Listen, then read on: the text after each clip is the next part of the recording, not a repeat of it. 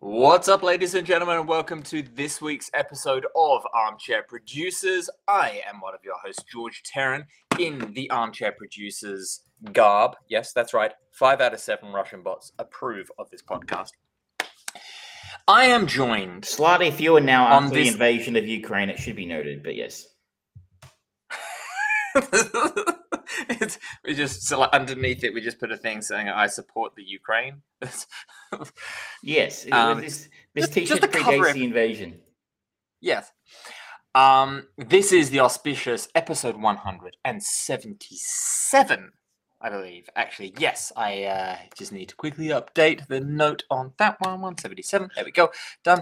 Awesome. We're good. We're live. It's all sorted.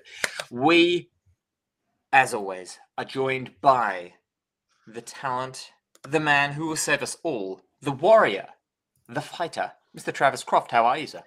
I am fine and dandy. It's getting cool again here in Melbourne, so I actually got to wear my winter coat today, and I still managed to get rained on, even though I had an umbrella, because that's Melbourne for you. We might be having some new people join the Armchair Producers fold who... happened to share a common workplace with me. I should apologize in advance. As I did flag with anybody who cared to listen, we are not super professional, but we have fun doing the show, and we hope our listeners have fun with it as well. Believe it or not, this version of the show is the streamlined version of the show compared to what it was 12 months ago. So take that for what it is, and we have trimmed down. We are live 1 hour 30 minutes. Pretty consistently now. It's pretty close, yeah. Anyway, speaking of that, considering in the interest of brevity, shall we this week's chain movie? Should we just move on into that? Let's go straight into it. You picked this one, sir. It is the 2004 Zack Snyder directed Dawn of the Dead. A nurse, a policeman, a candlestick maker, a nurse, a policeman, a young married couple, a salesman, and other survivors of a worldwide plague that is producing aggressive, flesh-eating zombies take refuge in a mega Midwestern shopping mall. Mm-hmm. The interesting things about this film, it is directed by Zack Snyder. It is written by James Gunn. James Gunn is our link to last week's masterpiece, Scooby-Doo. I believe this is one of his follow-ons from a couple of years after Scooby-Doo. So, interesting that he got the reins to this. It's also a writing credit given to one of my favorite filmmakers of all time, George A. Romero, as it is a remake of the 1978 Dawn of the Dead, written and directed by George Romero, which is one of my favorite films. It stars Sarah Polley, Ving Rhames, Mekhi Phifer. Some other names you might see that look a bit familiar. Ty Burrell, probably best known for his work on TV's Modern Family. Michael Kelly as CJ. He is a face probably you'll recognize. What was he known? He was in Man of Steel. Bunch of other things. Yeah, he's one of those guys who's like, oh, that guy. Yeah, you see him heaps of stuff. You'd know the face, but you probably wouldn't know what he was. You know, other than that, I don't think you're gonna. No, oh, that's where I thought it most recently. I guess in the new Jack Ryan series, yes, he Leif Schreiber played the same role, I think, in one of the films. Anyway, I selected this film mainly because I thought it was an interesting historical document. I've seen people kicking around now. That's how old it is. People going, "Did you know the old DC guy made a film together?" Zack Snyder, of course, was the DCEU there for a while until it all came crashing down around him. And of course, we had DCEU Czar. I don't know if it's an official title for him yet, but that was the man who's going to run the show from here on out, apparently. Though, interestingly, they're not completely moving on from Snyder. Like, it just seems like Warner Brothers are going to run some sort of Snyder Fest or something like that, where they're going to show all the Snyder films. I don't know if it's like a film festival or a convention. I think it's like a celebration of his tenure in DC movies, because it's basically just everything that he either wrote, directed, and produced, or produced. And it's like, okay, Sure. So for might as well. You're not really releasing anything else at the moment because we're still waiting. So for those who aren't familiar with what we're talking about, these terms are sort of very interchangeable if you're in the know. The DCEU includes films like, well, for Snyder, it was for three films. The Man of Steel, Batman versus Superman, Dawn of Justice, and Justice League, which Zack Snyder's Justice League, which was the 3-hour version, the 4 hours, a really, really long version that came out a couple of years ago. He sort of, I think he had a co-directing credit. Did he have a co-directing credit in the original version? I can't remember.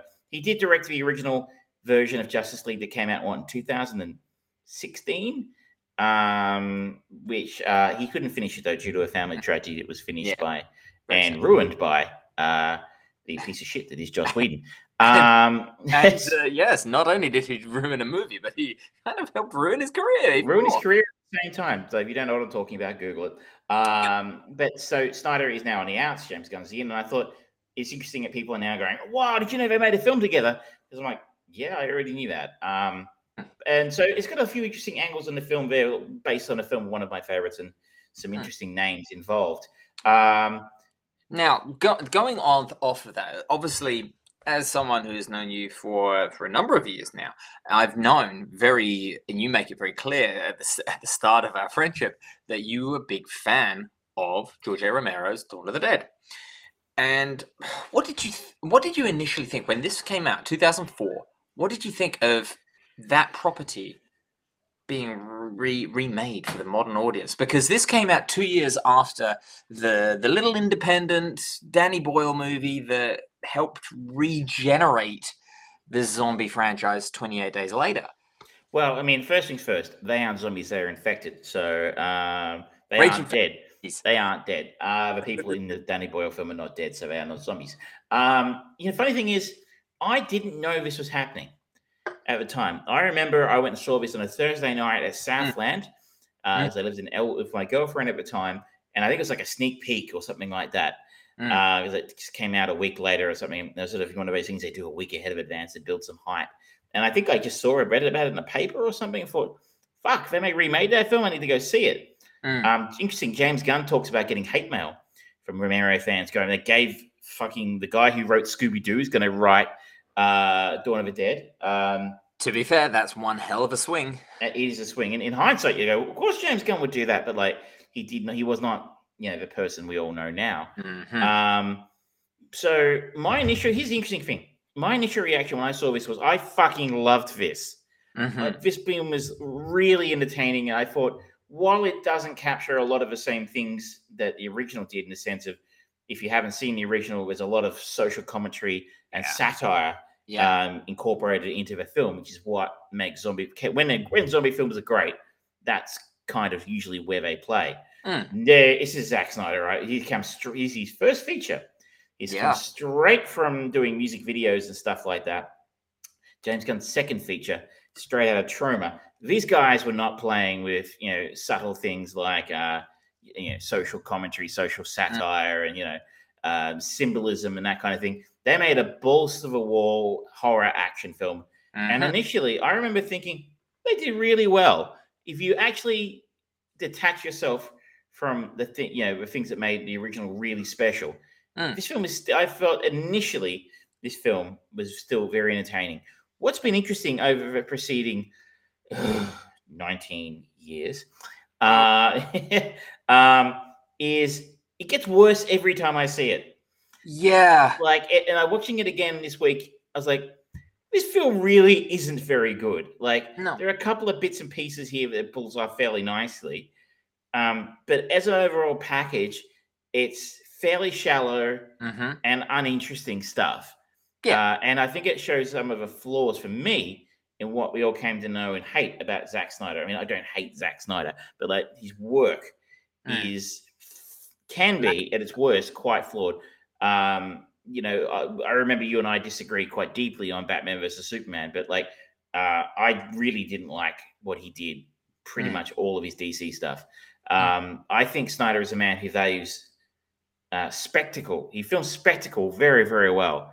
And it's style over substance, not quite at that Michael Bay level, but imagine if they teamed up on a movie.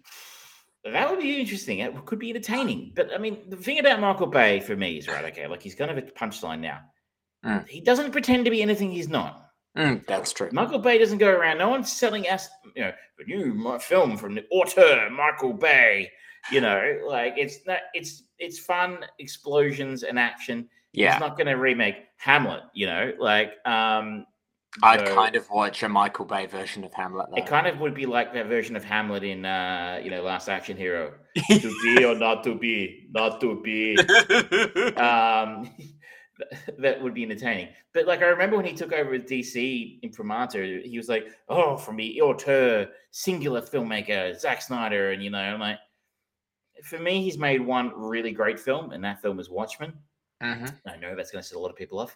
And a lot of very average films. But this one here, anyway, I don't think he can be forgiven. It's his first feature, but I think this sets the trend we see for him. Yeah. Like, there are some very big sort of set piece visual moments where you go, that's fucking cool. Yeah. If I think of the scene of the people when they escape the shopping mall in the buses, driving through the sea of zombies.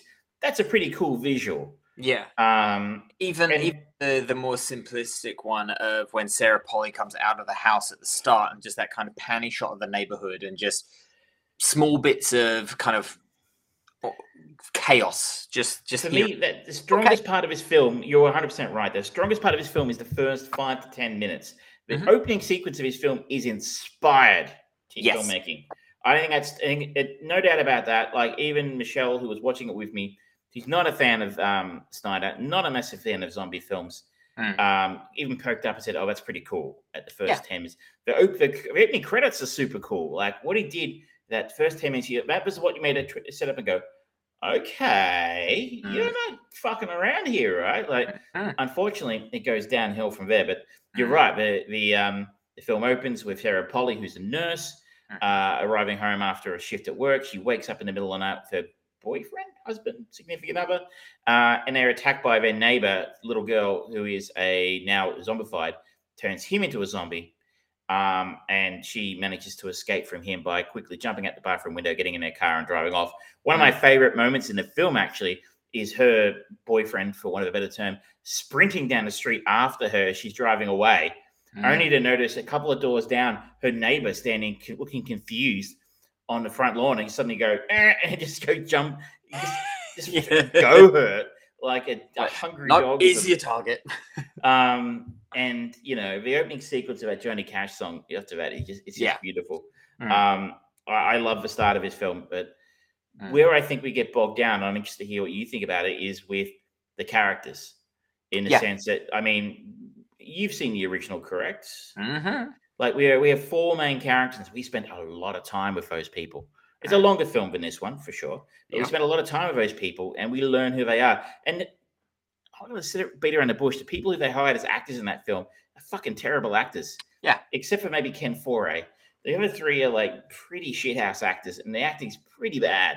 Yeah. But you still get to know these characters, and you care about them. So when the shit's a fan, you really are on their side for them to survive what's happening. But in this film, we quickly meet Sarah Polley, who's kind of our protagonist.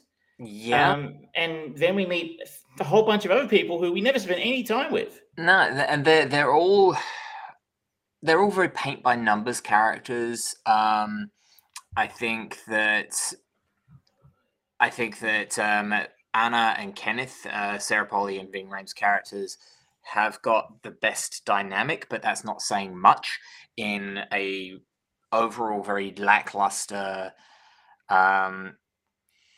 considering the inspired opening of the movie. I feel like the time that we spend in the shopping mall and how they slowly build this pseudo community, it's sort of like, okay, so that was you did you just use it all up at the start and then not actually have anything interesting for the character piece, which is kind of important if you're going to be making us jump from one story to another to another to another. Oh, Doctor, you got to give me something interesting. And there wasn't even too much of a comic relief element to it. It was like, okay, I mean, it's fair. I mean, you can see some of that trademark gun quippiness in, especially in a character like Ty Burrell, who in another life could have been Star-Lord, not Ty Burrell himself, but the actual writing, that really sort of quippy, smart-ass nature. You put that, you twist that in a mean, spirited way, you get Ty Burrell here. You put that in a naive, good-natured way, you get Chris Pratt. Yeah. And that quippiness, you know, like of the scene, the dinner scene where Jake Weber's describing all the jobs. Jake Weber, who plays Michael, who described Michael's character without describing how he looks. Like he's just that he's nice. And Ty Burrell has one of the lines of a film where he's going for over 50 different jobs, sort of entry level jobs he's had. He's going, it's a damn shame that, you know, this whole end of the world thing got in your way. Interesting sub story. Apparently, Nathan Fillion auditioned for that role. How much better would this film have been if that was Nathan Fillion? Not to discount Jake Weber here, but like Nathan Fillion just has more of a screen presence. I love Nathan Fillion. Yeah, more. Nathan the better. Apparently they filmed other more material like in that section in the dinner scene. I'm so surprised. Zack Snyder filmed more footage that didn't make it into the theatrical cut. Touché. Maybe they should have focused on that. But the one that I don't think there's anything controversial about me saying the characters are underwritten, underbaked, and almost, completely ignored in favor of zombie killing action, which maybe that's what people wanted. But what I think might be slightly controversial is, what did you make of the whole zombie baby subplot?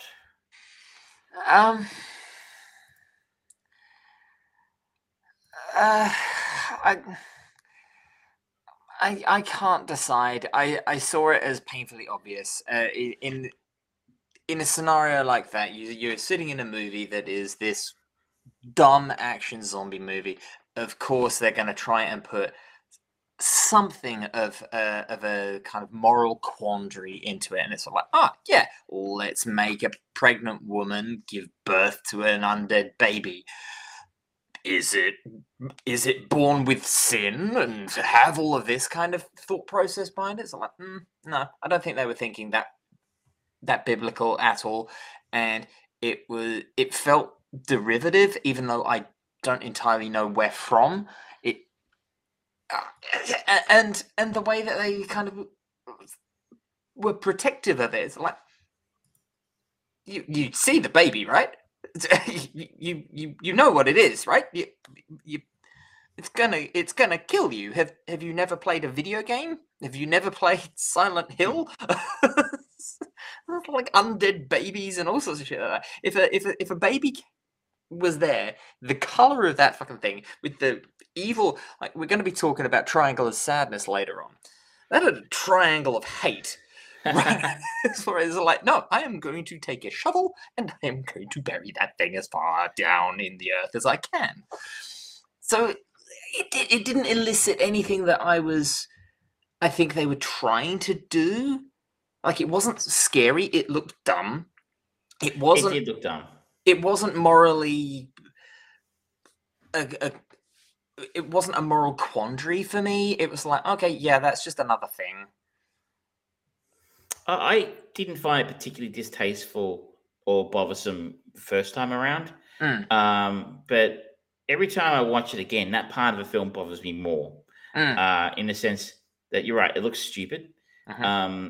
I think I should probably note, though, that according to the trivia on IMDb, this film had its budget slashed after the failure of House of the Dead a couple of years earlier.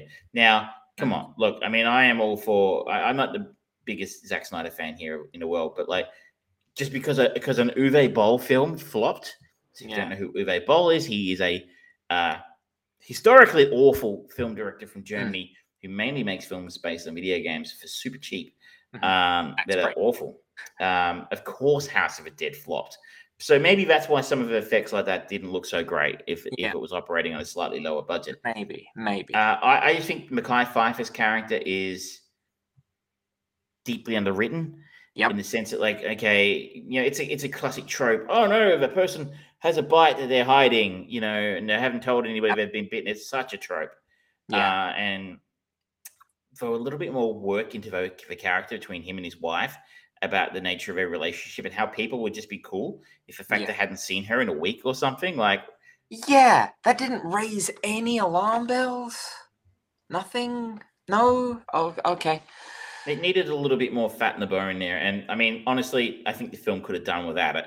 In the end, it was just sort of a precursor for them leaving the mall. But they really need to leave the mall because it was kind of tragic and a couple of people died in the incident. But, like, it's a weak reason for wanting people to leave the mall. If you go back to the original, what happens is the mall is overrun by a biker gang.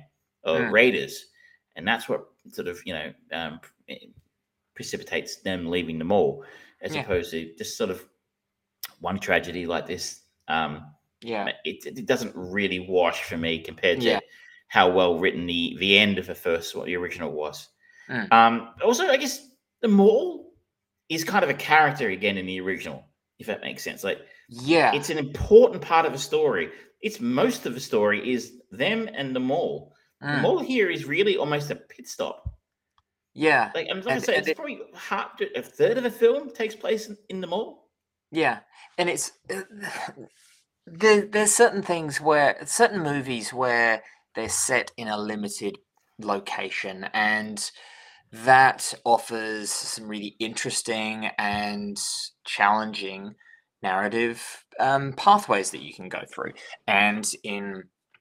the original Dawn of the Dead, you're right, that a shopping mall is a character. It is kind of well built and constructed to be an instrumental part of the story.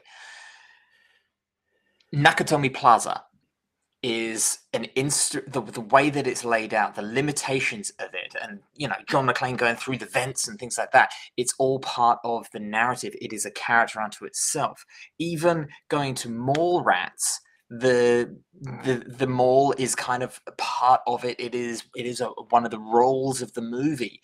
This, it looks like a shake and bake mall that is entirely forgettable, and thus it is a forgettable character in this. And it's just like, okay, this is just for looks. This is a mall designed to be destroyed, and the destruction looks good. It's not actually got any history to it. None of the characters have got any particular connection to it or anything like that. It doesn't matter. It could have easily just been a school for all known. In fairness, in the original, the characters didn't have a connection to the mall. It was just somewhere they came across as they were flying away from Pittsburgh. Maybe it's just a symptom of the fact that all malls look the same now. I mean, this was shot in Canada, not in the United States. The original mall was just outside of Pittsburgh in a place called Monroeville. But just due to budget constraints, I guess they used what they had. The final act being them escaping the mall and going to the docks to get onto a boat. We talked a little about the scene of them escaping being really visually spectacular. And that still holds up in a lot of ways. Yeah. So, I mean, I don't know if you noticed this, but I noticed it maybe the second or third time I saw it, is there's a character, one of the characters who is one of the people escaping them all, dies off screen in the escape, and we aren't actually alerted to that fact or shown how he died. Did you happen to notice that? Which one?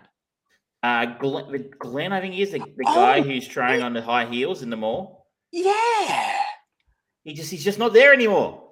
I think it's a very quick shot of him on the ground.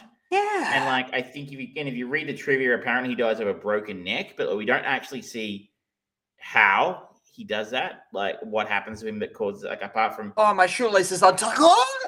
Or like the van tipping over. I mean, It is a bad sign when you go through a film and there's probably 8 or 9 main characters in the film, and one of them dies. You don't even notice until you think about it later and go, whatever happened to him? Like, he just disappeared. Well, I mean, that could be like for James Gunn's Suicide Squad, where like the weasel, you know, seemingly dies at the beginning of the movie, and then it just cuts to later on. It just kind of shakes itself off, and it's kind of playing possum. That's funny, and that kind of would be in line for James Gunn to write a character that just gets knocked out, and then at the end, kind of just wakes up and he's fine, and he just runs off. That would have been funny, but yeah, I don't think that's what happened. I mean, they just sort of, maybe they shot a death scene and they cut it.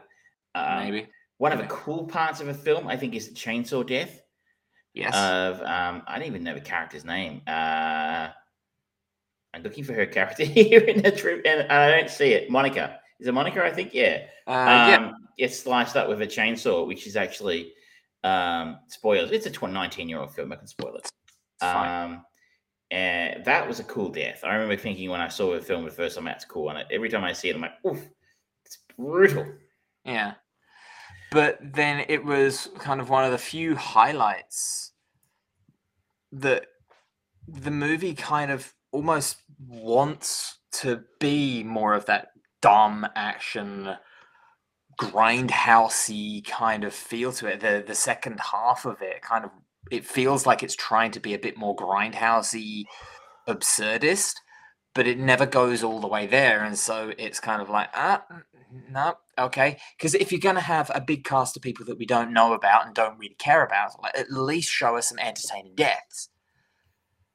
And they didn't really deliver on that. So one or two were. Others were a bit cheap. Like, what's his name? Michael sort of just revealing when they get to the boat, oh, we've been bitten. I'm just going to stand around and be turned into a zombie, you know, like. Yeah. I think apart from the chainsaw death, CJ had the best death scene of him sort of sacrificing himself with the gas tank for everything. His arc was, I would say he's possibly the most interesting character in the film. Is hhis arc of starting out as an antagonist and becoming an ally to it. Unfortunately, Sarah Polley's Anna doesn't have a lot to do after the first 20 minutes.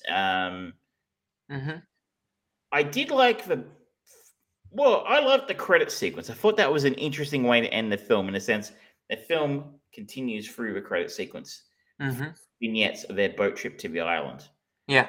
I thought that was quite cool because it allowed to just expand a little bit more of the story building, utilize the time of the credits, and it gave it a suitably bleak end.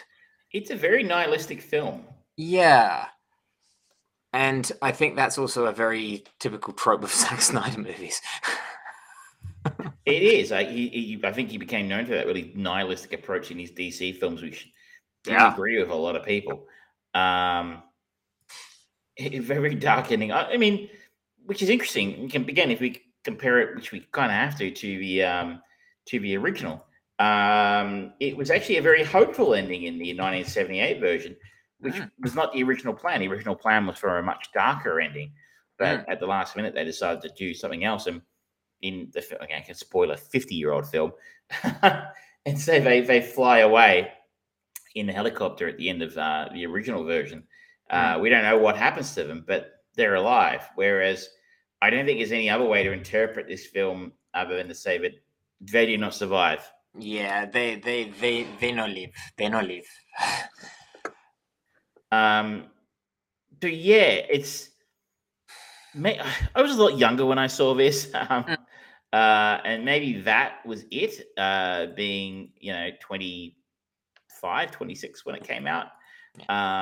And this being the kind of film that maybe appeals more to a person of that age than I am now. I think it came out at a time where it was popular because the success of 28 Days Later as that kind of gritty, scary movie, and people had tried over the years since Dawn of the Dead to do scary zombie movies, but there was a lot of rhetoric around it just being, oh, what's scary about a slow shifting zombie? You know, it's a similar reason why we don't really get movies about mummies, because they're traditionally, you know, stiff, slow-shifting creeper monsters. And then 28 Days Later came in and kind of had their twist on the genre and did their thing. And then this came out. It's like, oh, yeah, give them a make it more terrifying, make them genuinely scary. And I think that the success of this movie is, and the longevity of popularity of zombies and what they traditionally are so frequently used of being a social commentary catalyst. I think it doesn't really gel well with blockbuster cinema, which because you end up getting things like the adaptation of World War Z. Not a good zombie movie, not a good adaptation of a great book, but it made a lot of money. Yes, that it did. Maybe that's the Brad Pitt factor there. I'm not sure. Maybe they are better suited to television. The Walking Dead, obviously, very successful. Still going somehow. And they've got the spin-offs as well, haven't they? At least two spin-offs. Yeah. If you have a Walking Dead and the other one. And we've had The Last of Us, which has got, incredible success at the moment. Not technically zombies. They're not zombies. Fungal-infected folk. It was an interesting process going back to see this again, but no, I don't feel a need to see it again now after this. I think this has gone from a film I really enjoyed to one that I really have no time for anymore. Yeah. I'm the same. You have a key, sir, unless you have anything else you'd like to say. No, I don't. Just the revelation of what the next movie is. And in a slightly similar vein to what I chose with Scooby-Doo, of doing something a little different that we don't normally do, I'm going into a different area again, and it has got a good selection of actors and a director attached that give you plenty of places to go. We are following Ving Rhames to the 2010 comedy horror as listed by IMDb movie, with such stars as Elizabeth Shue, Jerry O'Connell, Richard Dreyfuss, Ving Rhames, Christopher Lloyd, and one of the guys who helped bring horror back to the masses somewhat, Eli Roth. We're going to Piranha 3D. Oh, good Lord. 5.5 on IMDb, 53% Metacritic score on 20 critics. After a sudden underwater tremor sets free scores of prehistoric man-eating fish, an unlikely group of strangers must band together to stop themselves from becoming fish food for the area's new razor-toothed residents. I'd like to say I'm looking forward to this, but I'm really not. It is available to stream on Stan, so it is readily available for everyone to watch along, because I know this is going to be a big audience spinner. Of course, the 2010 movie Piranha. But come on. I mean, that cast, you've got plenty of options on where to go. And it's directed by Alexandra Aya, who has become something of a bit of a modern horror go-to jack-of-all-trades horror director, with such things as he did the Daniel Radcliffe starring Horns. He did Mirrors, Hills Have Eyes remake, High Tension. He's done some interesting things, but never really shown particular talent. But we're going to have fun. Well, yes, one could define many different ways, but yes, that is definitely going to be a film. Potentially, well, with special effects, it qualifies as a film. Technically, a film. On the plus side, it is only an hour and 28 minutes. That is pleasing, because I think maybe we can use this as an excuse to move sideways into something that's not an hour and 28 minutes that we saw the other night. It is definitely not an hour and 28 minutes long. So we are talking about the film. You're issues of a cinema again, the second time in a month, I think, which is kind of special for us. Yeah. I haven't been to the cinema twice in a month for a while. And we saw John Wick Chapter 4. Yes. The latest in the ongoing saga of Mr. Wick. And this is a lazy 2 hours and 49 minutes long.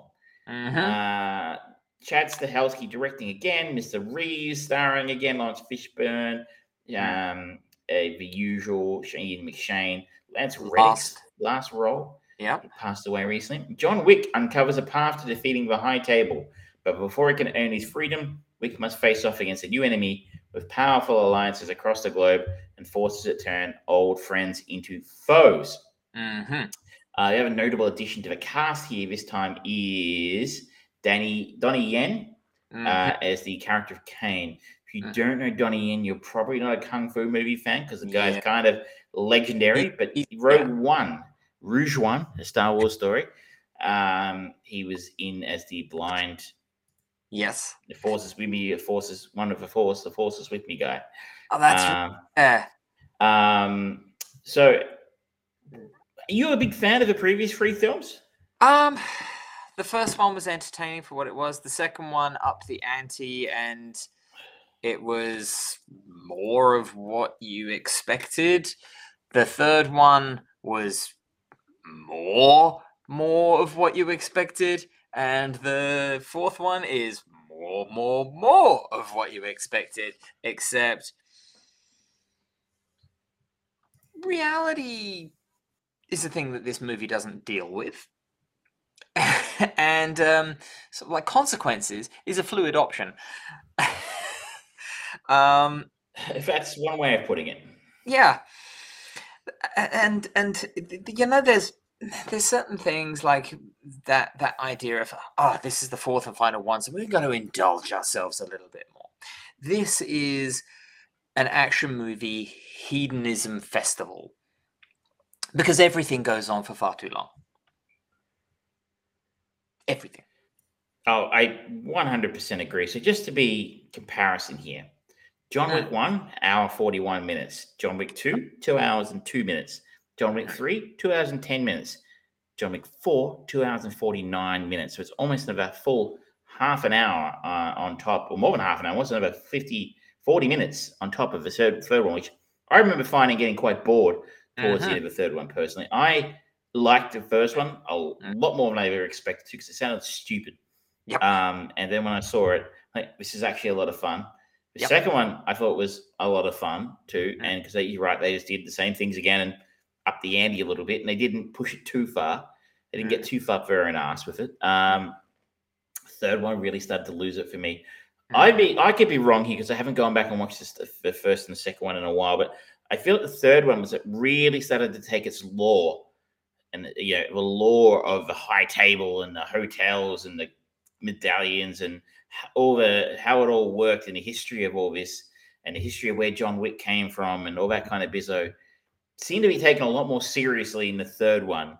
Yeah. It's, I felt like it, and I am open to being proven wrong because it's been so long since I saw the others. I feel like that's when it really started to come to the fore that they kind of thought, well, we've been so successful, I want to pump all this backstory into it, which I don't know. I don't care about it for me. Yeah, but that's the big thing. For the first one, they had interesting, subtle world building lore of, it's that element of the man with no name in many ways. We don't know anything about Clint Eastwood's The Man with No Name in his spaghetti western trilogy. And there's an allure to that. It's just a guy going into these, being thrust into these scenarios, and that's what John Wick is.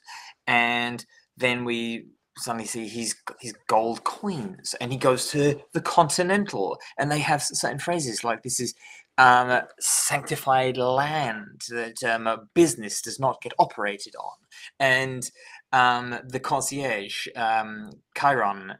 Lance Reddick, rest in peace. He's like, will you be needing all of this stuff? He's talking about it. And it's just that subtle stuff that just feeds the story, keeps the story going, because gives John Wick the guns that he needs to kill people. But it's also so like that's actually a really cool idea if there are these continental hotels where hitmen can go, be safe, and regroup to go out and do their work again. That's cool. And oh, the idea of this eponymous high table, that's cool. You don't need to explain it anymore. But then for every consecutive movie afterwards, they've been in the writer's room and they're going, ah, the high table. Yeah. How many people sit at this high table? And every movie, they've gone more and more from action movie to live action filmed video game. Wait, and you know what's weird is that I don't think there has been a John Wick video game yet. There has. John Wick Hex, I think it was. I've never heard of it. I'll find it. What were your thoughts on John Wick? So, it's my initial thought. We had this conversation in the Four River Cinema as soon as we left, and myself, yourself, and Crystal all said the same thing. How long was that film? That one was way too long. That's my initial thought in this film. Any quality this film may have is overshadowed by the gargantuan length of the film. Yes. And it's a common complaint. Most people are probably who listen to the show well used to me complaining. It is our number one line. Because I think it's been getting worse. We talked about it last year when Matt Reeves' Batman was 3 hours long when it absolutely didn't need to be. This kind of self-indulgence of people who think they're going to make a 3-hour epic when we're going to be happy with, an hour 40, max 2 hours. There's a skill to telling a story in a constrained space. And look, if this is Tolkien, and not everyone likes Tolkien, but like the Peter Jackson films were great. And I think they were roughly 3 hours or so each, but it's fucking Tolkien, right? Like the guy is a very dense writer, and they are some of the most beloved stories of all time, and that's the real appeal. Is the story there? Chad Stahelski is not Peter Jackson, and John Wick is not Lord of the Rings. You do not need 3 hours to tell this story. No. So that is my first thought. Is like I don't care how good this film is, how exciting the action might be. It does not need to be 3 hours long. And it was annoying. And there were so many points in the film you could have gone, man, you could have hacked 5 minutes out there, 10 minutes out there. And again, every time a film this long comes out, I say the same thing. But it was really offensively long, and it didn't need to be, and it didn't help because I was exhausted by the time I finished. I'm like, fucking finish already. To the point where I think there were after credit scenes and I couldn't be bothered hanging around. Really? I think there might have been. Don't quote me. I thought I read there were. I'm going to stay in the negative end because that's where I live. Yeah. Can I just take a time out for a second and say I didn't hate this film? No. I liked a lot of what this film did, but my first thought being it's just so long. I'm like, fuck you. I don't want to hang around this film for 3 hours. That's too long. But I still liked a lot of what it did. But is it me or is Keanu really slowing down? Like, I felt like his movement in his film was a lot less fluid than in previous. I mean, he is getting older. Well, that's fine. I do not have a problem with him getting older, obviously. Like, everyone loves Keanu, and, I think he is a fine actor, and I enjoy most of what he does. He's almost 60. And... It's a little bit like, I wonder what they're going to do with Harrison Ford in Indiana Jones later this year. Guy in his fucking 80s. And is he going to be like punching Nazis in the face still? Like really going toe for toe with giant Nazis again? Like, it's kind of ridiculous. But like, it doesn't, I guess so it was feeds into one of my other criticisms. His suspension of disbelief in this film is broken. So for me, one of the first thing I'm thinking is, he's moving really slowly. Like a lot of his fight moves and his grappling moves in the fight scenes feel slow and clunky to me. He doesn't feel, in the previous films, he felt like a smooth killing machine, you know, like a real badass. Like, you could almost go, wow, look, I mean, maybe he can take on 15 guys at once because, like, he's just that good at these fighting moves. But a lot of the movies in this one felt slow. Like, they had these other henchmen with guns sitting on the side going, I'll let him throw him over there. But when he's done throwing my mate over the fence, he's fucked. I'm going to shoot him. It just didn't feel like, you're like, well, why aren't they shooting him now? Why is everybody standing around waiting? It's not like a cheap 70s, like... It's like the crazy 88s. Like, why are there so many just, like, hanging around? At least with the crazy 88s. They're swinging bloody swords. You don't want to get in the way of a sword. There is you don't have to get close and personal with a gun. You can. I found myself thinking of a crazy 88 scene quite a bit during this. And I don't think any of the fight scenes in this film compare to that. No. But I am Tarantino fanboy hat. But that was part of it. The other one is that he got thrown off a building or shot off a building at the end of the last film, like a really tall building. He did, and fell, and we saw him on the ground. And like at the start of this film, he's just alive, and. Mm-hmm. It's Lawrence Fishburne's character who saves him. See, now, the thing you're forgetting, Travis, and not many people seem to know this, but bulletproof suits also protect you from any harm. Apparently. So, no bruising, no, like John Wick can walk away from being run over by a car with less than me getting out of bed in the morning. Well, I should explain that. So he's just alive again at the start of the film, and you're like, you're going to have any explanation about why he survived that fall? No. They're going to have any explanation why he survives at least one, maybe two very similar falls in this film. Like at one point in the as a fight in a nightclub in Berlin, which is also ridiculous because there are people dancing in this nightclub. And there's this giant fight going on in the middle of it. Everyone's just like, yeah, whatever. Clearly, you've never been to a Berlin rave, my friend. No, I haven't. I know people are pretty high, but he's thrown off a really high, like, balcony sort of thing again and just gets up and brushes it off. In the later scene, in a very good scene at the Arc de Triomphe, where they have a really cool fight sequence in amongst the cars doing around the roundabout. I think it's in that one. He's basically hit by a car a couple of times, if I'm not mistaken, and thrown into a van and like brushed himself off and just keeps going. And I'm like, he's not Superman, guys. But you're forgetting something. Another thing, not only is he wearing the bulletproof suit, but clearly, as demonstrated by the dog's involvement in that sequence, cars don't hit as hard as you think, sir. Maybe they're special French cars who just surrender as soon as they hit someone. If it's a one, I surrender. It is a safety protocol, we just hit something and go boing. I don't know. Like, it just gets to the point you're like, this is just a bit too silly, guys. Like, in a Marvel film, at least they are superheroes, right? They have some form of, a suit. Or a superpower, or magic, or John something. John Wick is a mutant. Maybe that would be a kind of interesting crossover. But he has been looking for something to do with the MCU. But they want him to be Wolverine, and in this movie, he puts Wolverine through his paces. Yes. If he had adamantium bones, that might be an explanation. But he does not, as far as I know. So it's kind of like, well, how is this working? Is there?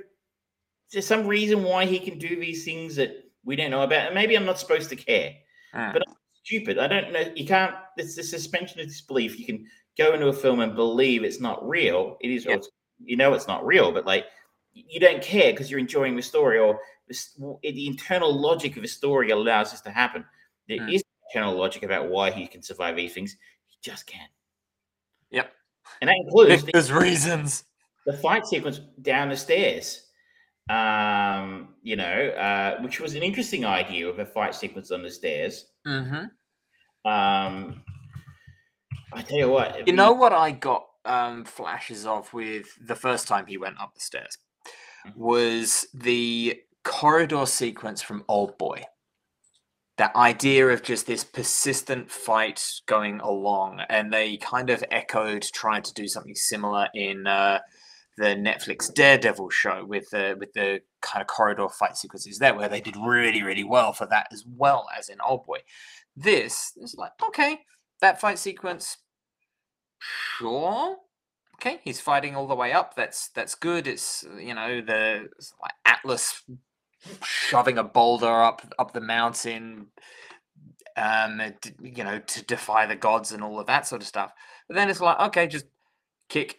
And I don't know if you heard me in the cinema, when he started rolling down the stairs, I just started singing the Benny Hill theme. I think I can actually share a part of a sequence so people can see what I'm talking about here. This is the John Wick section of him down the stairs. Ah! Ah! Ah! Ah! Ah!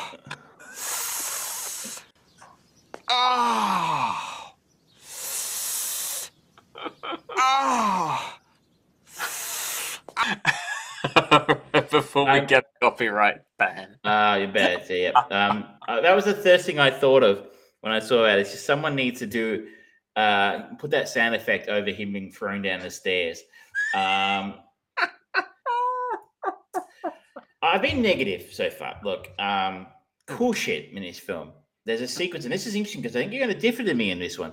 There is a sequence, a fight sequence, where they shot it a little bit differently. It was shot a little bit like Hotline Miami, the video game, where the camera almost looks at it from a top-down, God's eye perspective of the fight sequence.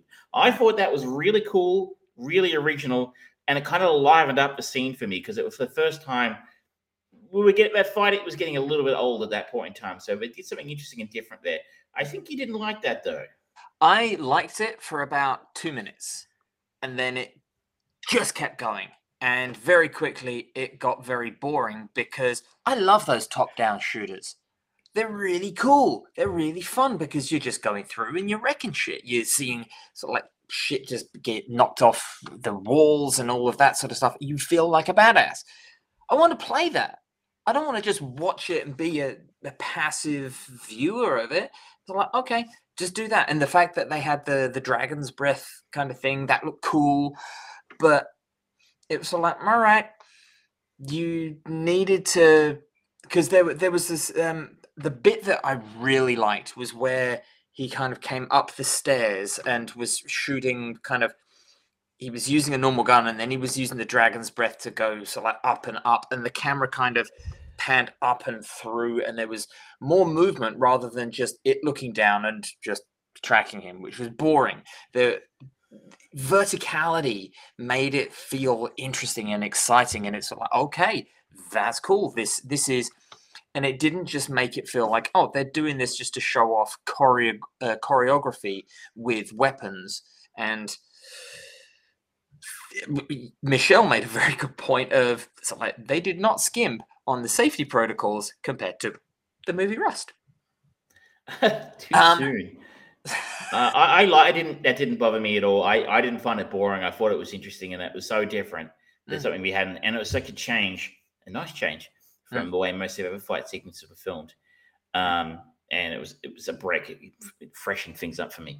Yeah. Other things I liked, Bill Skarsgård. I think he was very decent in this film. I think I've seen a lot of people complain, or people who didn't like the film complain that he didn't add much. I think he does what he does very well. In a sense, he plays a villain very well. And you want to dislike this guy. Yeah. He plays this sort of snooty, aristocratic marquis with a level of arrogance and that really makes you want to see him cop it. So, of course, he does in the end because... Spoilers! You know, like, I mean, come on. So I thought that was an interesting addition.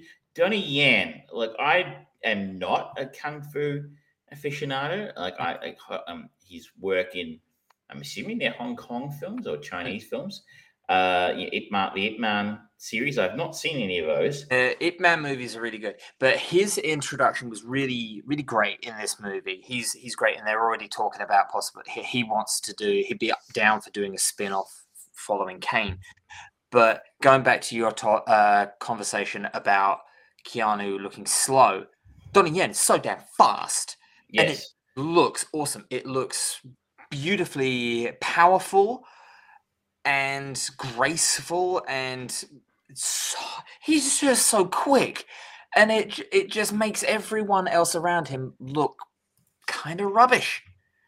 Which, I mean, he's Donnie Yen. He's a master. That's what he does. So it's not, it's not necessarily sort of like, oh well, he should have done something, but he's not the main character. No, but he really adds a nice angle. So the idea of him being a former friend and colleague of John's, yet being tasked to kill him, makes him an interesting sort of free radical in this film in a lot of ways, because we know he will kill John if he has to save his daughter, which is his motivation. But we know he doesn't really want to kill John. So we know there's an opportunity to help him or to get out of what he is doing, but his need to kill John Wick, he will. And I like that, and I think the scene where they fight up the stairs together at the end is a good one. What did you think of the other John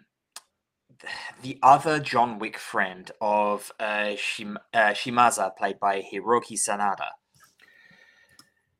I mean, it was fine, I guess. Again, that made me think about. Whether he was using a Hattori Hanzo sword or something else. I feel like he's popped up a bit lately. It also reminded me of something that it shouldn't have reminded me of, in the sense that it made me think of Bullet Train, which controversially I think is a much better film than this one. I feel like it knows it's Bullet Train knows its absurd level. And just goes, yep, that's where we are, and that's what you are here for. And John Wick kind of takes itself too seriously. I feel like John Wick takes itself very, very seriously now. Like, I know they're supposed to be the vestiges on Clancy Brown's character, where he's literally just talking and being the guy who's just saying, okay, because his introduction is really cool, and his name, The Harbinger. It's really cool. It's like, fuck, it's Clancy Brown. That's cool. And he's called The Harbinger, and he just delivers an hourglass. That's cool. But then he does nothing cool. What's Clancy Brown for? The original Kurgan. I was glad to see him. Yeah. But, yeah, the whole... Frankly, you could have probably yada-yada-yada the whole sequence in Japan. It doesn't add much. Yeah. Interesting. I was expecting that character's daughter, who survives that scene, to come back, and I think she might have been in one of those credits. After credits, yeah. So, you don't want your actors to remind you. I guess I will be one of very, very few people, I think, who says Bullet Train's a better film than this one, but it successfully reminded me of.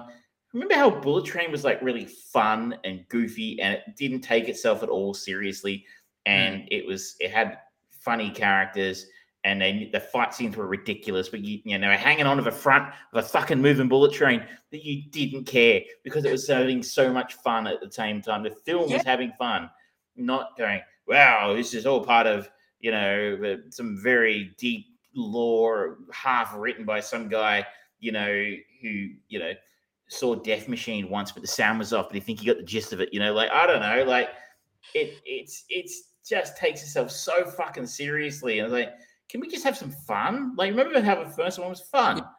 I also don't like how John Wick doesn't feel like the hunter anymore. He's the Baba Yaga, right? The boogeyman. In the first one, he was like, oh my God, you can't believe you pissed this guy off. He's never the hunter anymore. He's always the hunted. Yeah, and that's... You only get a slight hint of that right near the end, where the Marquis is It's one of the fun interactions between Mr. Nobody and the Marquis, and the Marquis is phoning him, just saying, "Do this," and he's like, "No, this is my money, 30 million. Hang up." And the evolving panic and fear in the Marquis as it's sort of like, I've thrown Paris at this guy and he's still coming. That was the one time where you kind of think, yeah, that's a good point. That everyone has gone up against this guy and he's still going. Yes, you should be scared. I think we got to try and wrap this up. We're going to get on. We got to snappy, but I just wanted to call out and get your opinion on. Apparently, the inspiration for this film was The Warriors. One of my favorite films from the late 70s. Mm-hmm. If you haven't seen it, YouTube the trailer. It's a masterpiece. Mm-hmm. And there's actually a direct rip from the Warriors in the Paris sequence where we have a radio announcer going, "Hey, boppers, there's this guy, trying to escape," and playing "Nowhere to Run To," which I think happened in the Warriors as well, if I'm not mistaken. I found myself going initially, "Oh, it's the Warriors. Okay, you're just going to use the same basic plot device as the radio host, okay?" But then I found myself thinking, this film would have been a lot more entertaining if the whole film was like The Warriors, like John Wick trying to fight his way from one side of Paris to Sacré-Cœur. Well, that was the film, rather than fucking around in Berlin and Tokyo and New York and stuff. And randomly the desert. Sorry? Randomly the desert as well. Randomly the desert. And, I could have lived without the baseball furies. Again, sorry, Warriors reference there. If you haven't seen it, you won't know. But what did you make of that homage? It's there's a number of this movie kept on reminding me of other movies, and much like Matrix 4, whatever refinanced, that movie was literally showing you sequences from the first Matrix movie. It's going, oh yeah, I'd rather watch that movie. I felt the same thing here. It's like, okay, yep, you're doing homages, but these other movies just did it kind of better. Which is, yeah, if John Wick 4 had kind of cut down every action sequence by 5 minutes, it would be a much more manageable length and it would feel better. It feels hefty and bloated. And so any time that there are these homages, it's like, oh yeah, they used their time better. Well, they didn't have the luxury of the kind of budget that Chad Stahelski has now. Yeah. And again, it's a little bit like somebody who's been given money that they'd never had when they made the first one, or when they originally came up with the concept. And the original Warriors from 1979 is an hour 33 minutes, and it is a dense hour 33 minutes of nonstop balls to the wall action. With none of the law that this is. Sorry, I'm going on about the law. I really shouldn't. But anyway, I don't mind John Wick 4. If you like the last one, you'll love this one probably. Most people are loving it. Yeah. I thought it was okay, but just too long for me to abide. Yeah. I couldn't recommend it at this length personally, but take that lack of recommendation with a grain of salt. In that so many people I've seen online are saying it's an action masterpiece. Mm. I don't think it's worthy of that, because when I think of action masterpieces, I think of Mad Max Fury Road. Or Die Hard. Or The Warriors, for example. Yeah. I mean, I personally would call that a masterpiece. But anyway, we want to be snippy. We don't want to keep going on and on and on. If you disagree with us, then let's talk about It's trying to get now for something completely different. Yes. Something entirely, completely different. Triangle of Sadness. This is an English language, first English language film by he's Norwegian director Ruben Östlund, and he has made a number of foreign language films. One of which I saw called Force Majeure, and he's sort of really well known for. So he's Swedish. Sorry, my bad, not Norwegian. They're not the same, Travis. Same. I ought to make an apology to all our Norwegian friends. A fashion model, celebrity couple join an eventful cruise for the super rich. Faces and names you will know in this film. Woody Harrelson. Yes. End of list. And he's not even in it for very long. No. Faces and names you will know soon. Harris Dickinson plays Carl, who is sort of our protagonist. I think he is going to be a bit of a star. I wouldn't be surprised if someone at Marvel reaches out to him for something, because he's got the look. I think he used to be a model. And I don't think he's a bad actor. I think he did okay in this film with an interesting role. It's hard to know what to make of this one. So that synopsis is a little bit like that time we watched the film about the Korean farmers, where like a Korean person moves to America and starts a farm. Yeah. It's a little bit more than that. Ruben Östlund's wickedly funny Palme d'Or winner, social hierarchy is turned upside down, revealing the tawdry relationship between power and beauty. Celebrity model couple Carl and Yaya are invited on a luxury yacht for the uber-rich, helmed by an unhinged boat captain played by Woody Harrelson. What first appears in what appeared Instagrammable ends catastrophically, leaving survivors stranded on a desert island fighting for survival. It's a very odd film, but I think it's saying a lot about class.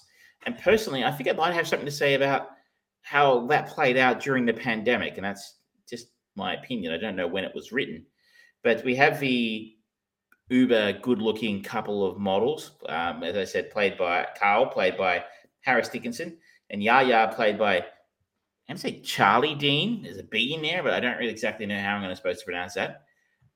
Sadly, she passed away before this film was released. Which is, again... 22, goodness me. Quite young. And they are a couple of models. We see them fighting at the start of a film about money, but they make up and end up going on this cruise together, which they are given tickets to because they're influencers. Yeah. And the people on the boat are incredibly rich people. Yep. We meet like I sell shit. Yes, Dimitri, played by the well-known Zlatko Burek, who is a fertilizer salesman and has both his wife and his mistress on the same cruise. You might have seen, Zlatko in films like 2012. You won't recognize him. It's hard to describe this film exactly. What is your... Like, what do you think the point of this movie is? Just how would you sum it up? I think the way it's talking about is it's difficult to remember in the pandemic, where all of a sudden at the start of this pandemic and this or that, because it's still this, in 2020, 3 years ago now, when we started the chain, believe it or not, people, all of a sudden people who had been dismissed as low-skilled, superfluous, overlooked type people, storemen, delivery drivers, train drivers, that kind of thing, food delivery drivers, abattoir workers, factory workers who make food, that kind of thing, fruit pickers, that kind of stuff. Lowest of the low sort of level jobs, as we would sort of put them, at low paid, low prestige jobs. All of a sudden, these people were really fucking important. People who stock the shelves at your supermarket became really important. The people who drive the trucks full of shit from a warehouse became important. The people who work at those warehouses become important. The people who work at the abattoirs that supply the warehouses became really fucking important. And what happened to them mattered for the first time in living memory, really. And, I remember sort of seeing things kicking around at the time going, isn't this really interesting? It's shining a spotlight right now on exactly how fucking useful is a CEO or a CFO, right? Like, I mean, to everyone's day-to-day lives, you know. I mean, to a degree, I guess keeping X company profitable so it doesn't collapse is probably a good thing for people who work there. But on a day-to-day thing, what impact do these super hot lawyers, you know, really hot, you know, that kind of thing? What do they really do for you in your life? How useful are they to our society? Not useful enough that they're paid a lot of money, but when the chips are down, they're fucking worthless, right? The billionaires are useless. The guy who knows how to, you know, string up and cut up a cow so you can get the edible parts of it, that's fucking useful. The guy who's prepared to deliver food to your supermarket in the middle of a pandemic, that's useful. So I'm going on a little bit here. I think that's what the film's sort of talking about. If we get to the crux of a film, we see the level of luxury provided to the uber rich on the boat. But I guess, spoil it a little bit here, people, so you can keep walking if you don't want to know. After the boat sinks and the survivors are washed up on the island, the lowest of the low, who was like a maid's assistant or something, I think, it was like a toilet cleaner or something. Yeah. A toilet technician or something, a toilet cleaner, became basically their queen because she was the only one who had the skill set on how to survive. Start a fire and catch fish was her skill set. But that made her the most valuable person on that island who had survived. You know, the super rich Russian guy, worthless. The beautiful couple of influencers, worthless. The woman who used to run the crew on the boat, worthless. You know, it was all the IT guy who sold his company for billions of dollars, worthless. It was all that down to that one woman who knew how to do what was necessary to survive. And I think it's making a point about that. That was my takeaway from this is it. The pandemic showed us a truth is that, and I'm going to include myself in this, that my skill set in a zombie apocalypse would be fucking worthless. You would not want, I met someone today at a work function who used to do clay target shooting. Oh yeah. And I'm like, that person I want on my zombie apocalypse team because they have a useful skill. I do not. So that was my takeaway is that, like, we've been shown who ever valuable people are amongst us in the end of, at the end of the day, the skills that these people have, people who we look down on, are crucial to us and in certain circumstances are irreplaceable. And when the chips are down is when you find out which skills and what people really matter.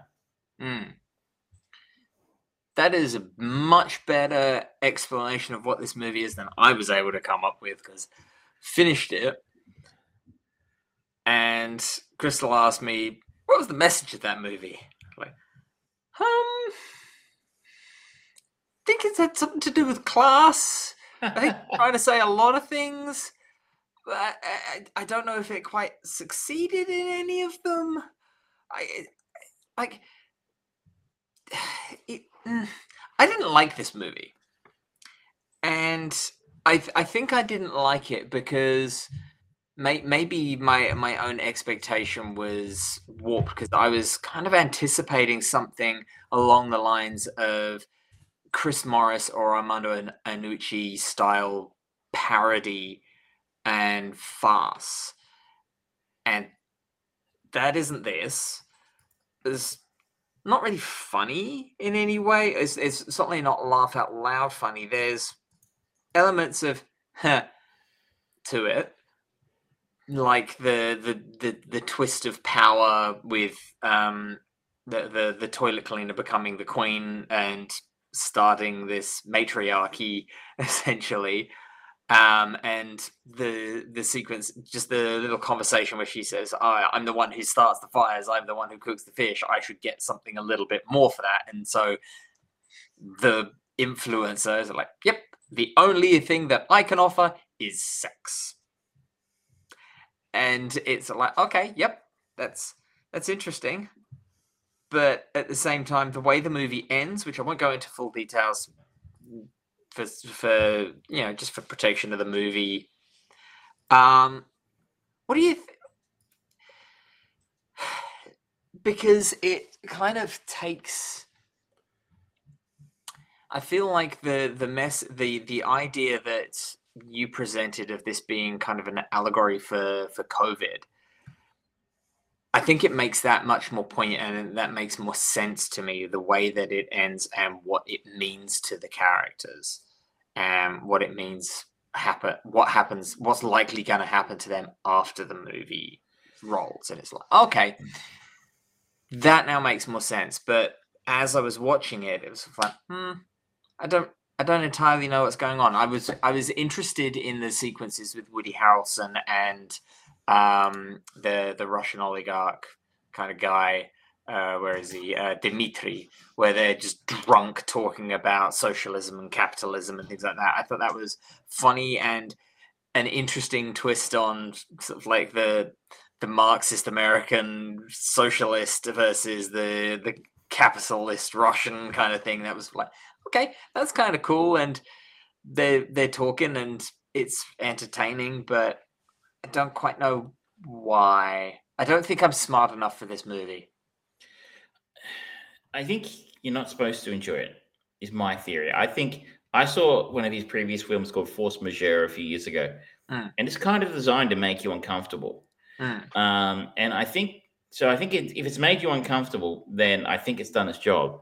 I also did not think it was particularly funny. People going, oh, it's uproariously funny. And I'm like, okay, it's like the Banshees of Inisherin. Like when people who said that was funny, I'm like, yeah. I didn't laugh very much. It wasn't even like a, yeah, it's funny.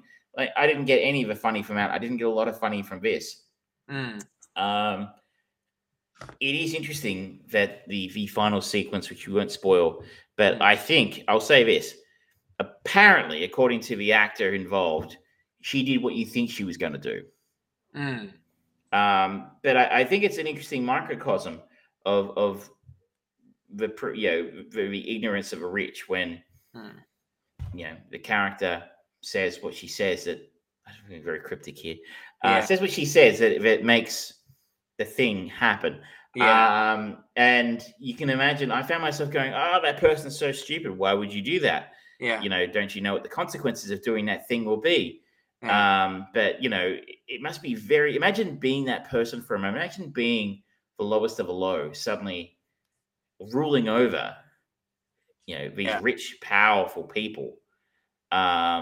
Briefly, even giving that up would be very, very difficult to do.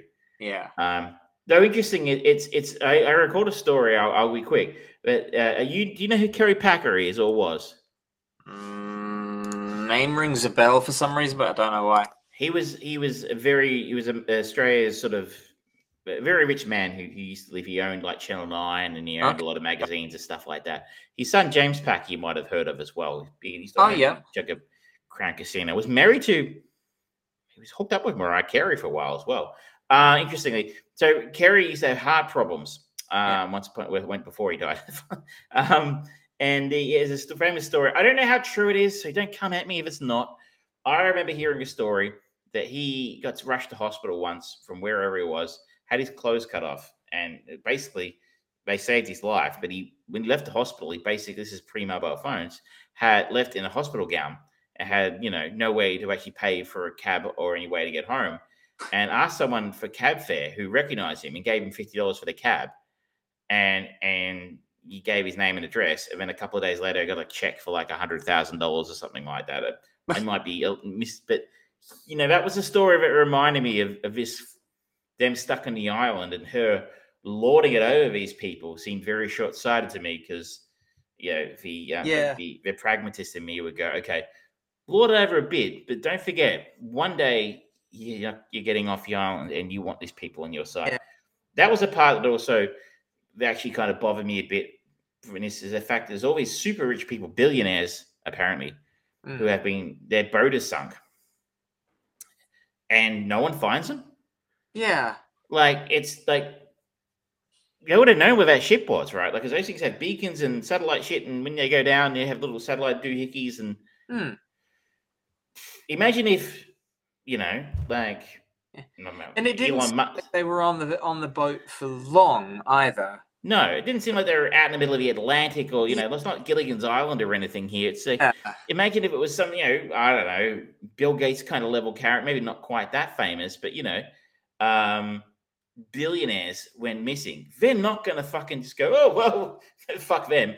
The people are going to look for them, right? So the fact that they were there for so long without anybody finding them was, I don't know if I believe that. That was the part that seemed a little bit convenient for me. I can't say, I mean, this is a very uncomfortable film to watch. First, the scenes during the storm on the boat are cringeworthy to the extreme, but that's for a reason, right? The should we say, it's almost Mr. Creosote level of uncomfortable viewing, you know? Oh, no. George got that one. I did not find that sequence cringeworthy. It was comical, and it was I don't know. It kind of reminded me of, like, I was looking at it thinking, so like, oh, this is a little bit like something like The Young Ones or something like that, and it just seemed kind of. It felt like it was taken out of a different movie, and so much of this movie seems to be designed to elicit or express something important that the writer-director wanted to say, and I don't entirely know the meaning of why that was. I did like when the food was being handed out and Woody Harrelson's character got burger and chips. It was like, okay, that's nice. I like that. That was a cute little moment. But this movie didn't gel with me in any way, shape, or form. I didn't think it was good. I don't think anyone did a good job acting in it, really. I felt like this was definitely not a movie for me. And yeah, I don't think it's designed for me.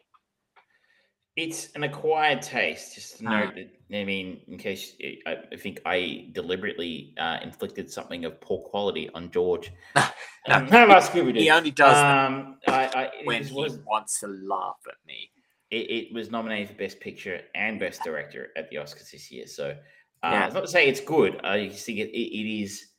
I think there's a lot going on in this film, and it can take away kind of what you want from it. But yeah, I do not go into this film expecting an easy watch. Yeah, you're not going to get it. No, it's you kind of left scratching your head at the end of it. It's like, I'm not sure what I watched. I think was it about this? I don't know. But anyway, it's. It's unique. That's all I can say. Yeah, it's definitely something that I watched, and that's the end of that statement. I liked it a lot more than George. I think there's a lot of subtlety and satire going on about class in this. I have trouble quite verbalizing exactly what it is because I'm pretty stupid. So that was just what made me. I don't know whether the director intended to ape that idea of COVID really shining a light on what society really needs from people, but that was what it made me think of anyway.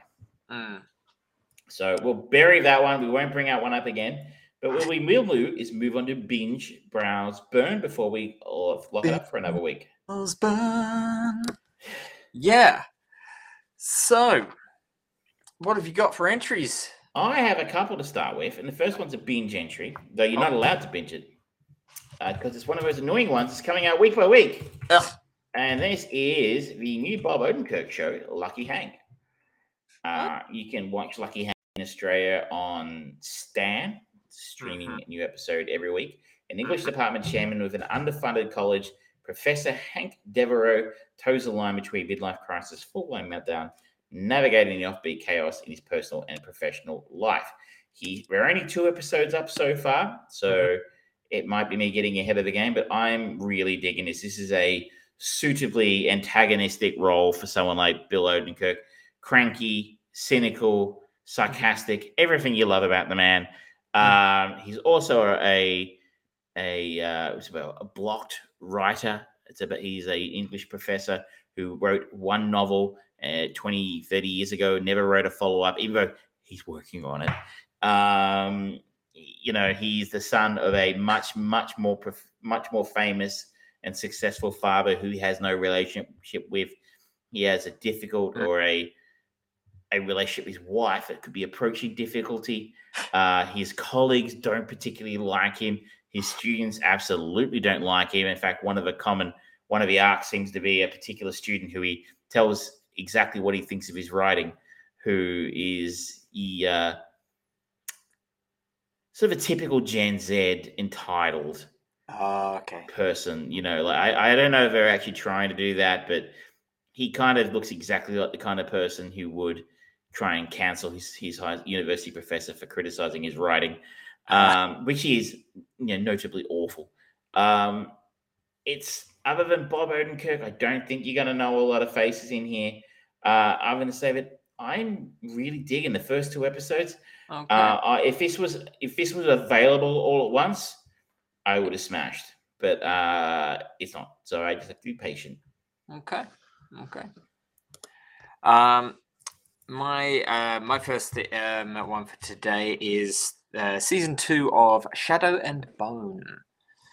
It is the follow-up to a young adult book series that has been adapted to the big screen. I talked about the first season, I think it was last year, maybe a year and a half ago at this point.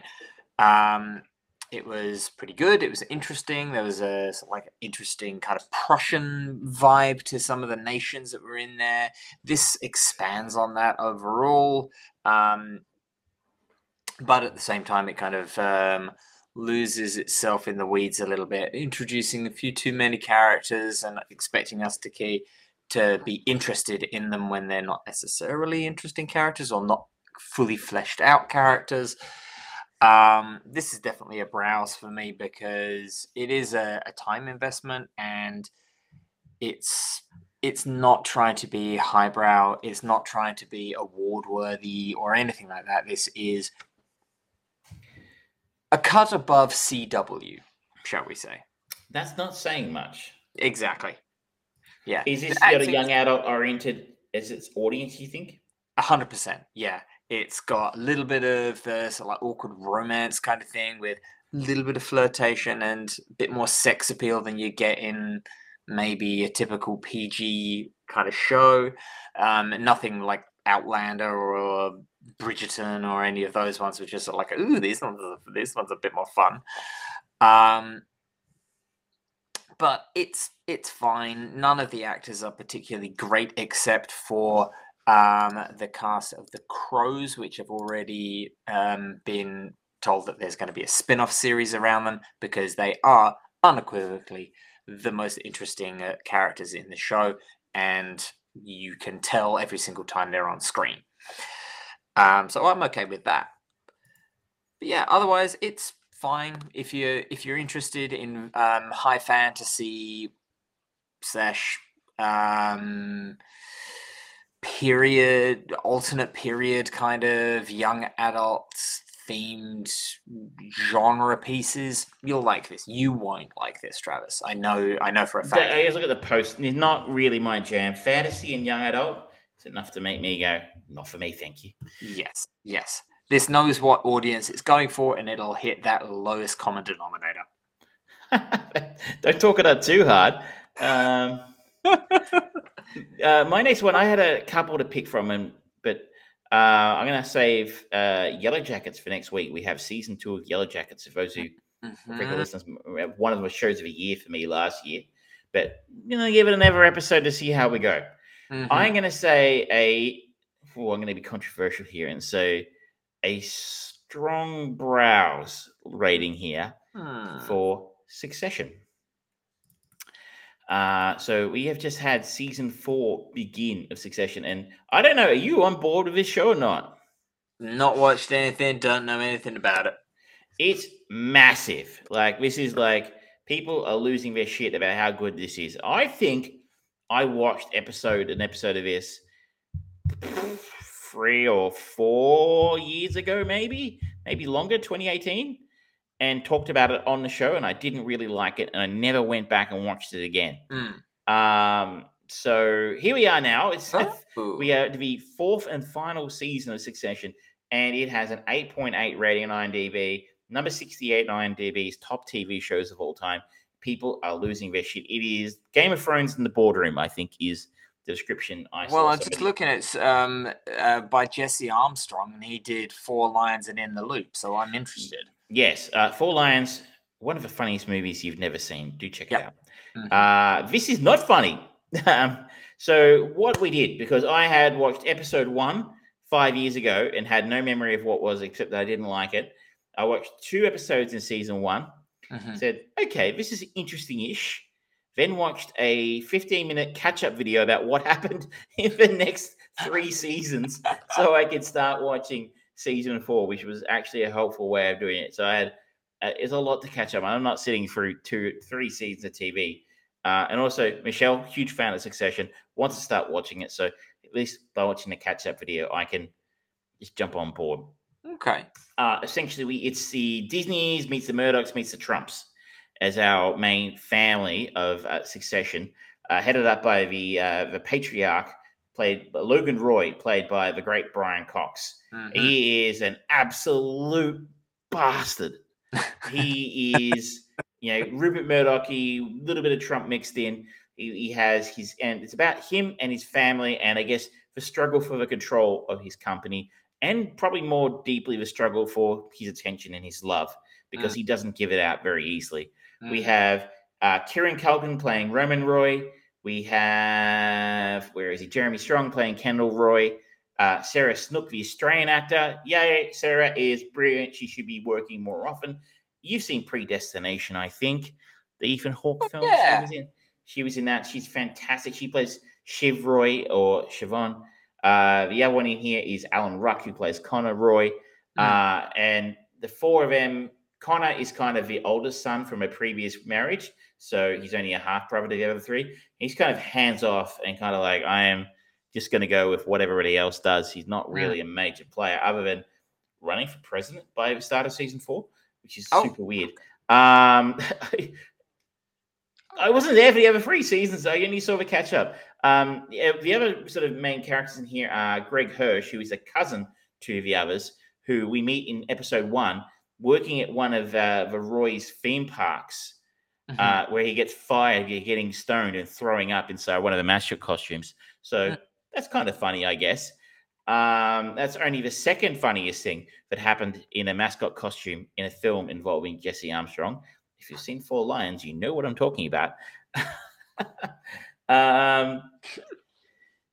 It's good. And the other one in here is Tom Wamsiggins, played by Matthew McFadden, who is Shiv Roy's now estranged husband, who is an employee of Logan Roy. So we've got all these different players sort of going on and all these different agendas to try and come together to, by the 4th season, the gist of the show is, I'm sorry if you haven't watched the other 3, but you can watch the catch-up video like me. The 4 of maybe 3 sort of central Roy children are working together to basically try and topple their father and stymie him in whichever way they can.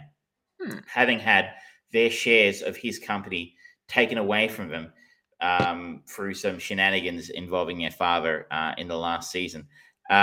Everybody's excellent. Brian Cox, right? Brian Cox is just, he's the man, right? If you want someone to play a fucking curmudgeon, he's the guy you probably want to do it.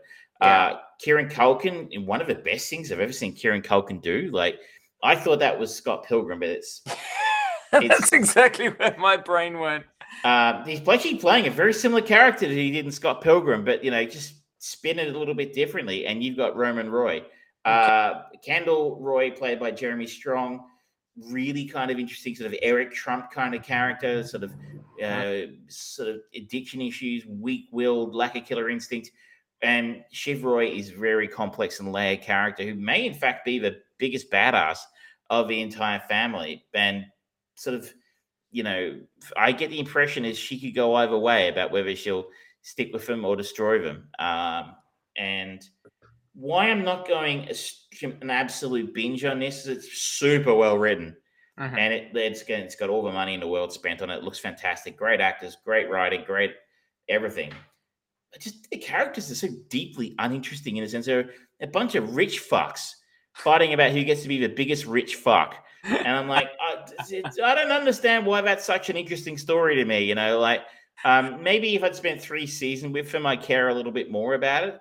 Mm. I like the characters. It is interesting and it is entertaining.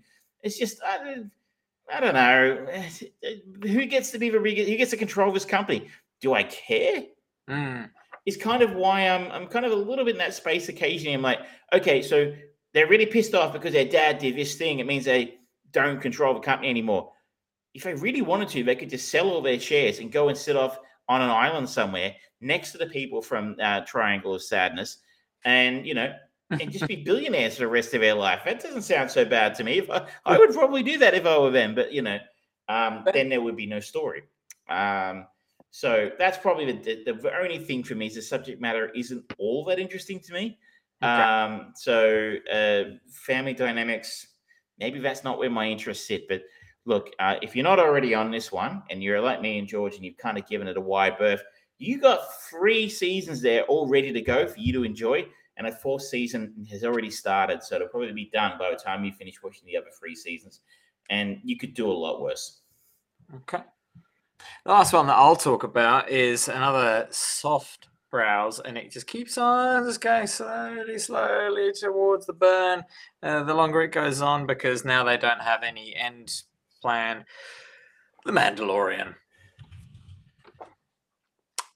It's doing more of what it has been doing for the last 2 seasons, but it's now at a point where it's like, okay, even Dave Filoni, the main guy behind the successful Star Wars stuff, as they like to tout,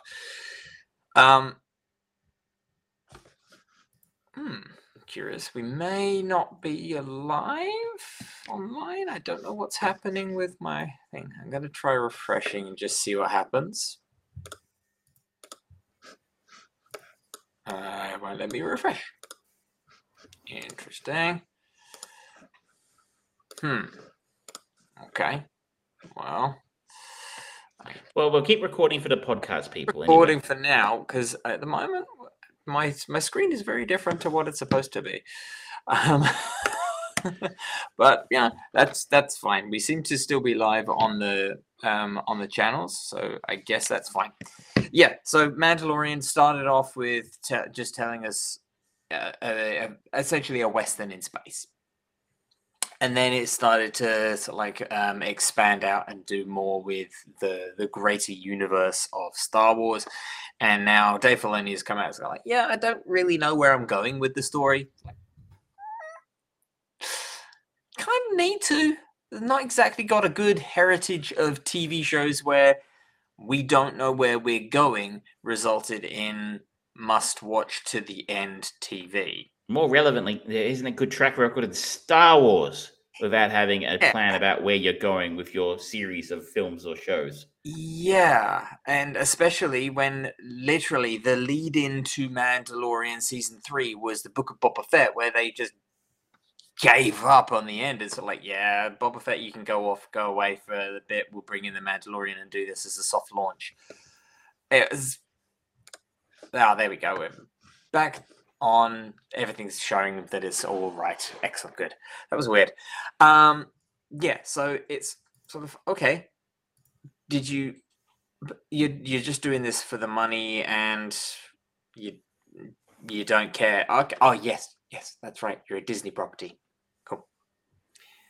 It's still fine. You know, Pedro Pascal is still great.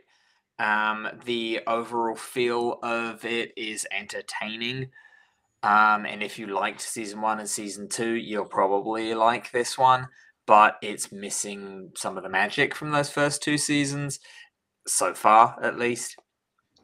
And I'm watching it just for something to watch and to talk about.